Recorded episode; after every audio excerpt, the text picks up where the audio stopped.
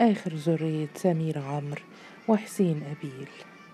ولد ونشأ في شارع ابن خلدون وتوفي أبوه وسنه عام واحد فترعرع في حياة منضبطة غير الحياة الرخية التي تقلبت فيها أسرته. وكان وسيما كأمه فارع العود كأبيه كبير الرأس والعقل كأخيه حكيم. ومنذ صغره تجلت صلابته وعناده كما تجلى تفوقه الدراسي. عهدته أخته هنومة بتدينها وصرامتها الأخلاقية. وظل عهدا طويلا أنه يتلقى حقائق الغيب عن لسان جدته راضية وكان يحب كرة القدم ويجيدها ويحب مخالطة البنات في حديقة الظاهر بيبرز ويكره الإنجليز ودائما تداعب خياله أحلام الإصلاح والمدينة الفاضلة. ولم يمل إلى حزب من الأحزاب. صده عن ذلك أخوه حكيم الذي رفض الجميع بدون استثناء. وسمع حكيم يقول مرة نريد شيئا جديدا فقال بتلقائية مثل سيدنا عمر بن الخطاب واتجه بدافع مزاجه وبتأثير من هنومة إلى الكتب الدينية في مكتبة أخيه. كان حلم المدينة الفاضلة يغلب عليه الكرة والبنات. ولما قامت ثورة يوليو كان في المرحلة الثانوية فرحب بها بكل حماس كمنقذ من الضياع. وشد من ارتباطه بها الدور الذي لعبه شقيقه حكيم فيها.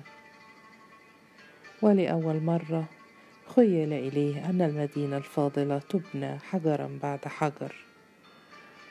وظن أنه بانضمامه إلى الإخوان إنما يندمج أكثر في الثورة. فلما وقع أول تناقض بين الثورة والإخوان أبقاه قلبه مع الإخوان. ومضى يختلف مع شقيقه.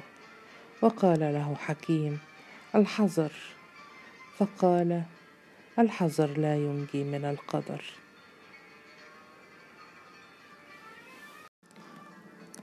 والتحق بالحقوق ونشاطه السياسي أو الديني في تصاعد. ولكن أحدا من أهله لم يتصور أنه سيكون بين المتهمين في قضية الإخوان الكبرى. وتحير حكيم وقال لأمه الجزعه لا حيله لمخلوق. وحكم عليه بعشر سنوات فترنحت سميرة تحت وطأة الضربة ووجدت أن تألق نجم حكيم لا يعزيها شيئا عن سجن سليم. فأضمرت الكراهية للثورة وراحت راضية تدعو على الثورة ورجالها. وخرج سليم من السجن قبل خمسة يونيو بعام فأتم المتبقى له من الدراسة وحصل على الليسانس وعمل في مكتب محامي إخواني كبير. ولما وقعت الهزيمة الكبرى اعتبرها عقابا إلهيا على حكم كافر. ولم تنقطع صلاته بالزملاء ولكنها مضت في تكتم شديد وحذر ووجد متنفسا في الكتابة فوهب لها سنوات من عمره. تمخضت عن ثمرة جيدة في كتاب العصر الذهبي للإسلام. ثم أتبعه بكتاب أهل العزم والتقوى. وفي الوقت نفسه أحرز نجاحا لا بأس به كمحام. وتحسنت أحواله المالية من رواج كتابيه خاصة بعد أن ابتاعت السعودية منهما كمية موفورة. ولما رحل زعيم الثورة داخله شيئا من الطمأنينة فقالت له سميرة آن لك أن تفكر في الزواج.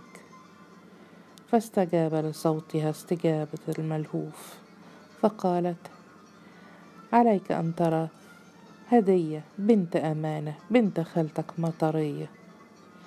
هي صغرى ذرية أمانة وكانت قد رجعت توأ من الخليج. بعد اشتغالها بالتدريس هناك لمدة عامين واشترت شقة في منشية البكري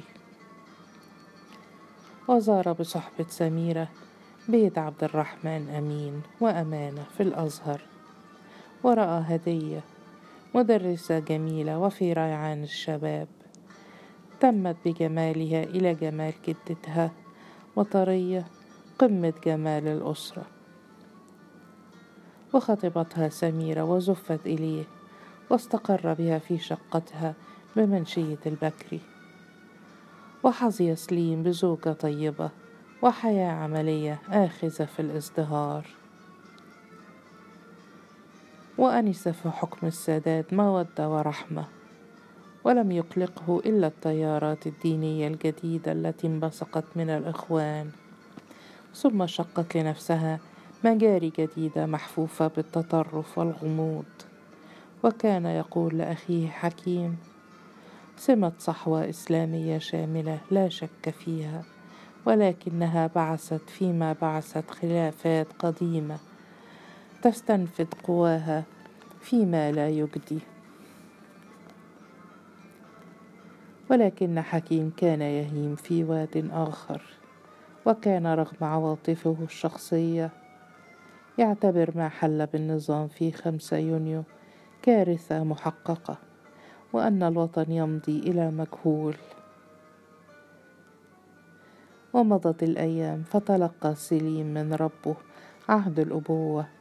والوفرة في الرزق والرضوان يوم النصر. ولا شيء من ذلك كله يزحم في نفسه إيمانه الراسخ وحلمه الأبدي بالمدينة الإلهية الفاضلة.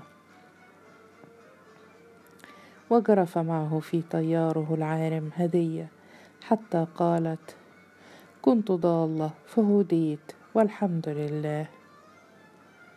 وأصبح سليم من كتاب الدعوة في مجلة الإخوان. ودهمه ما دهم زمرته من غضب لمغامرة السادات الكبرى في سبيل السلام. وارتد مرة أخرى إلى عنفوان السخط والتمرد حتى صدرت قرارات سبتمبر واحد وثمانين ورمي به في السجن من جديد. ولما وقع حادث المنصة قال عقاب إلهي لحكم كافر. وتنفس الحرية في جو جديد ولكنه كان قد فقد الثقة في كل شيء إلا حلمه فمن أجله يعمل ومن أجله يعيش.